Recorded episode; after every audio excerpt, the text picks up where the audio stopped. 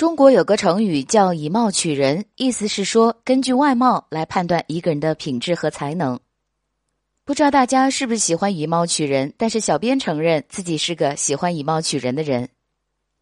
而往往喜欢以貌取人的人都会栽个大跟头。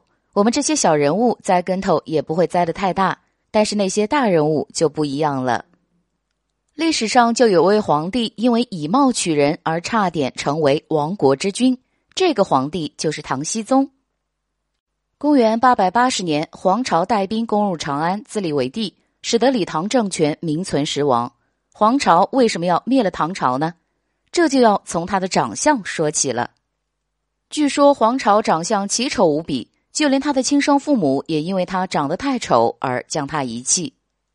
他虽然长得丑，但是武学天赋却出奇的高，轻轻松松的就考了个武状元。但是他这个武状元没当几天就被外貌协会的唐僖宗给免了。他被罢免后十分气愤，就写下了流传千古的反诗：“待到秋来九月八，我花开后百花杀。冲天香阵透长安，满城尽带黄金甲。”公元八百七十五年，黄巢带着子侄加入了草军，响应王先知的起义军。后来与王先知分道扬镳，自立为王。经过多年征战，最终在公元八百八十年，他带兵攻入长安，自立为帝，建立了大齐。